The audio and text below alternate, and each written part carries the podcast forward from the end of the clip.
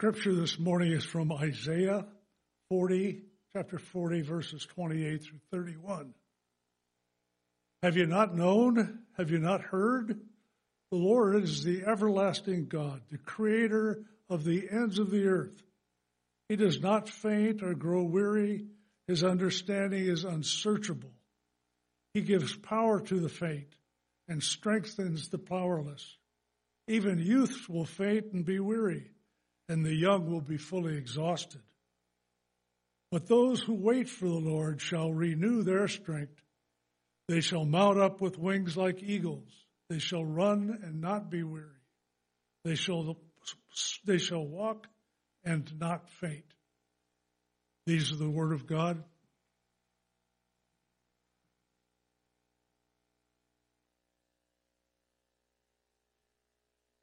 Thanks, Steve.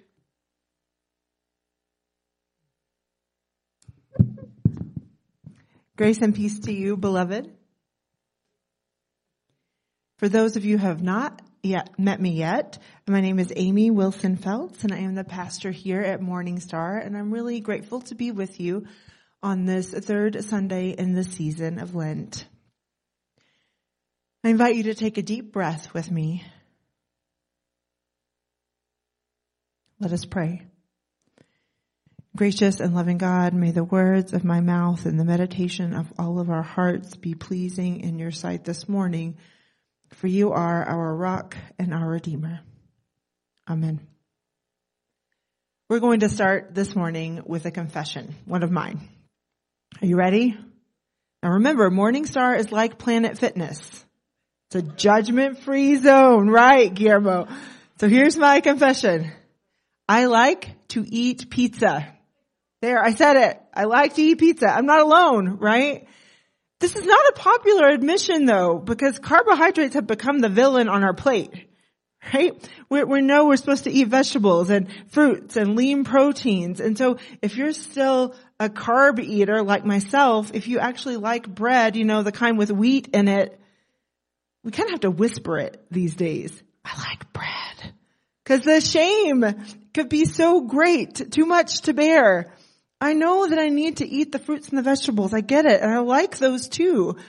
But I really like bread and I really like cheese, especially when you put pepperoni on top of them. I heard a me too. See, it's not just Bon Jovi that we can bond over, Justy. It's pepperoni. Yes, but we are not alone. We're not alone. Did you know that Americans spend $30 billion on pizza every year? $30 billion. dollars. And I'm talking about gluten and dairy full pizza here. $30 billion. That's 530 slices a second. The average American eats 46 slices a year. I think my family blows that number out of the water. On one hand, we have good taste. On the other hand, we are what we eat. Now maybe you are aware of the health realities in our culture. About 75% of us claim to eat a healthy diet. it is funny. Because 80% of us fail to eat the recommended number of servings of fruits and vegetables in a year and 70% of us are overweight. Now I am not a mathematician, but I know that those numbers do not work. If 75% of us eat a healthy diet, then 70% of us would not be overweight. Right? So we, we can't be telling the truth about one of those things. Well, our state of health is not determined only by what we eat. We know this. Our level of physical activity has something to do with it as well. In a given year, Americans spend $19 billion on gym memberships. Hello, Planet Fitness. That's not as much as we spend on pizza, but it's still quite a bit of money. We will spend a fortune trying to get in shape, fit from the outside in while we are still filling our bodies with junk from the inside out. Now we can all recognize by now that exercise has great benefits for our health, such as a lower resting heart rate, higher oxygen intake, and lower blood pressure. But we definitely counteract some of those benefits as we pump our bodies full of grease and high fructose corn syrup. This is something that I read years ago that has stuck with me, so just prepare yourself for this information. It is no longer necessary that Americans be immediately embalmed after we die because we are literally preserving ourselves with what we eat. This is the current situation. Yeah, you're welcome. You're not going to forget that. It's literally enough to make us sick and the problem is compounded by the fact that our society tends to separate our physical health from all other forms of health, particularly the spiritual. And this reality is made even more problematic by the truth that we emphasized last week. For followers of Jesus, there's no such thing as a spiritual life. Life is spiritual. Everything we do, everything we do not do affects our spirituality. If we want to run and not be weary and walk and not be faint, as the prophet Isaiah says in the passage that Steve read for us this morning, we also have to recognize that in this human life, we have limits. The season of Lent is a great time for us to acknowledge these limits as we reflect on our own mortality and on our dependence on God. This 40 day journey to the cross invites us to place our hope in the resurrection of Jesus as we recognize once again that this life and what comes next are gifts from God. Our current worship series is called Margin, Creating Space to Breathe Deeply, and it's designed to help us take these ideas seriously. By choosing to focus on our breath, we are allowing ourselves to be reminded every time we inhale and every time we exhale of the value of life. The space to breathe deeply, to pay attention to our breath is what we are calling margin. Margin is the difference between our load and our limits the difference between our load and our limits. And we are borrowing this definition from a medical doctor named Richard A. Swenson who wrote the book on margin and identifies four areas of life in which we need space to breathe deeply. And those four areas are emotional, physical, temporal, and financial. As we discussed last week, and earlier this morning, we don't need a fifth category for the spiritual because everything we do is spiritual. Last week we focused on emotional margin and today we turn to the physical. The connection between these two areas of life and margin could not be stronger according to Dr. Swenson. In fact, if we want to be emotionally healthy, paying attention to our physical health will give us a jump start because being strong in one of these areas necessarily influences how strong we are in the other. Strength is a key theme in that passage from Isaiah, the Old Testament prophet that we read this morning. And it is such a famous passage that many of you probably know it by heart, or at least verse 31. But those who wait for the Lord shall renew their strength. They shall mount up with wings like eagles. They shall run and not be weary. They shall walk and not faint. Isaiah is such an interesting book. It is the first in what is known as the major prophets in the Old Testament, and that word major refers to the length of the book, not the importance of the words. Isaiah is composed of 66 chapters and most likely these were written over two centuries and cover at least three important historical periods in the life of the people of Israel.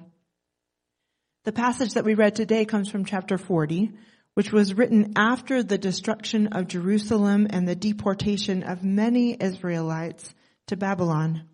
Now we hear this referred to as the Babylonian exile in our holy text and in other historical documents. And obviously this was a terrible time in the life of the people of God. They had embraced an identity as the children of God, as the beloved, the chosen, blessed to be a blessing, promised a name and a land and a population as numerous as the sky, the stars in the sky. And now their land had been ransacked, their way of life destroyed, many of them kidnapped from their homes and made to live in captivity in a foreign land, and the rest, a remnant, left in the ruins. So by the time the portion of Isaiah that we read today was written, the people had been asking for quite some time, how could this happen? Where is God in all of this? If we are the chosen people of God, is God powerless to stop this kind of a thing? Or has God simply abandoned us? Who are we now? So the book of Isaiah has plenty to say about the ways that the people of God had forgotten their purpose to be a blessing. This judgment, uh, judgment is included in this book. There's a clear call to repentance in these 66 chapters. In chapter 40, written at what would be the end of the exile, seeks to assure the Israelites, particularly those who have been displaced from their homes, that God still has compassion for them and God is still in control, that this terrible moment in history does not define them and that greater things are ahead, that they can endure this dehumanizing and demoralizing experience knowing that freedom and liberation are coming. They can stay strong. In other words, not merely because of who they are, but because of who God is. That's the purpose of the reminder in verse 28. Have you not heard? Have you not known? God is everlasting, the creator of the ends of the earth. God does not grow faint or weary. God's understanding is unsearchable or unending. And what's more, in verse 29, we are told that God gives this same power to those who are faint. That God actually bestows strength in times of powerlessness. So certainly the idea of strength that comes from the power of God is about more than our physical health. And that's why I think Isaiah is the most referenced book. It's the Old Testament book that is referenced most often in our New Testament. We see quotes and references to Isaiah 46 times in the Gospels, 30 times in the writings of Paul, 30 more times in Revelation alone. The words of Isaiah, especially the words that we read today, speak to us. They resonate with the human experience and the human spirit because they emphasize the link between our emotional and physical well-being. They emphasize our need for margin in both areas and they remind us that the space between our load and our limits in one area gives us space to breathe in the other. The truth is, beloved, God created us to grow spiritually, not in spite of the limitations of our human bodies, but in light of them. And this can be possible even in the most dire of circumstances. It doesn't mean that we're not going to suffer. Fatigue is something especially that affects us all at one time or another from the inside out. We could speak of fatigue as extreme tiredness or weakness, and we can feel this weariness in our bodies and in our souls most often at the same time. We can also describe fatigue as a lack of energy. Energy, of course, is classically defined as the capacity to do work. Some days we have more energy than others, but Isaiah 40 was written for those other days for those days when our running has slowed to a walk and we're not even sure if we can take another step and even standing can feel like a tall order. It's at that point the prophet says that we can expect to be renewed, not by our own strength, but by God's strength. Strength as powerful as the wings of an eagle. The energy to run and not be weary, to walk and not grow faint. But there is something we must do first. Did you catch it? There is something we must do first. Wait. That's it. Wait. Verse 31 says, those who wait for the Lord shall renew their strength. Waiting happens in the margin, beloved. And that space between our load and our limits. And sometimes that margin feels like exile. There's no doubt about it. Sometimes margin feels like exile to us. But the value in waiting should not be underestimated. And the season of Lent is one of those times that gives us the opportunity to focus on that kind of mindfulness. And mindfulness is a key component of our church-wide practice of taking note. That's what these notebooks are all about. So if you have those, I invite you to get them out. And if you don't have one, you can go get one in the gathering space. They are available to you. And if it's too much to get it now, you can always grab it on the way out as well. We also have those stickers and those pins that Kathy mentioned as well to make it more fun. During the past couple of weeks, we have asked ourselves to identify areas in our life in which we need some margin.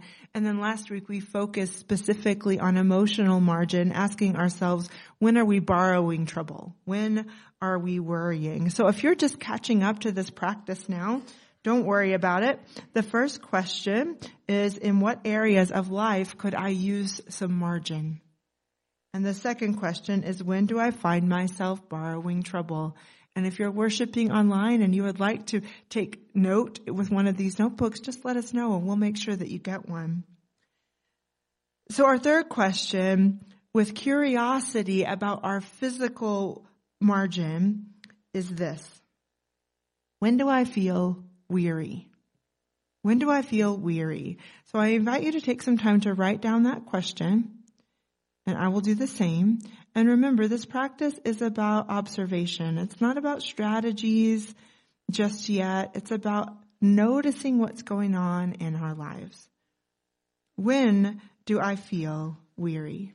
Again, our emotional and physical well-being are linked. They cannot be separated. And you and I know some of the basic tried and true ways that we can become more physically healthy. We know to go light on the pizza right? We know to be consistent in our physical activity. We know how important it is to eat foods that actually provide nutrition, such as fruits and vegetables and lean proteins. We know that we need to eat fewer calories than we expend. We know that our hearts and our muscles need regular exercise. We know that these practices are good for our emotional health as well as for our physical health. What we sometimes miss is the mindfulness that is needed to get the most out of these practices.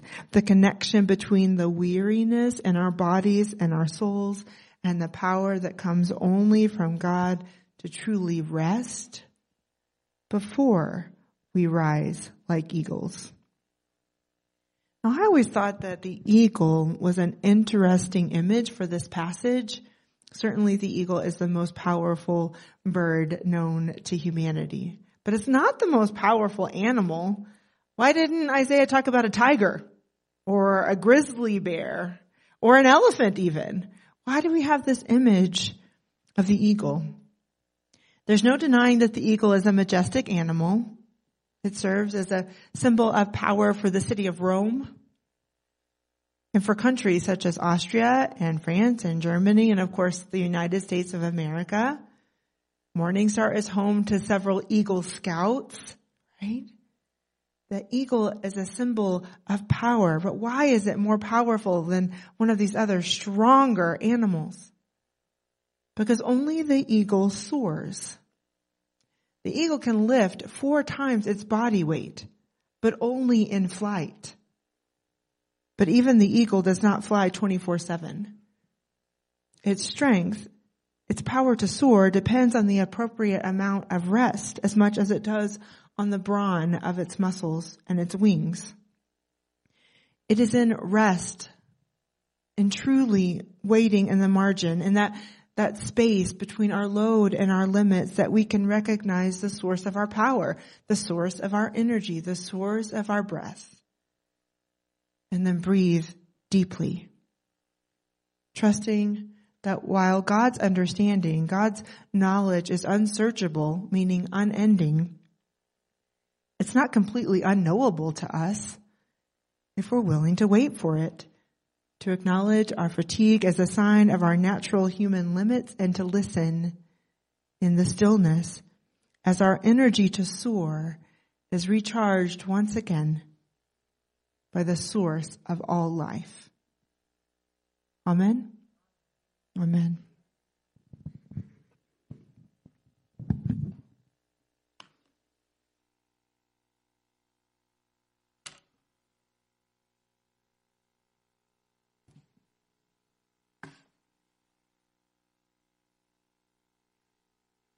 Please pray with me. God of life, we come to you for renewal.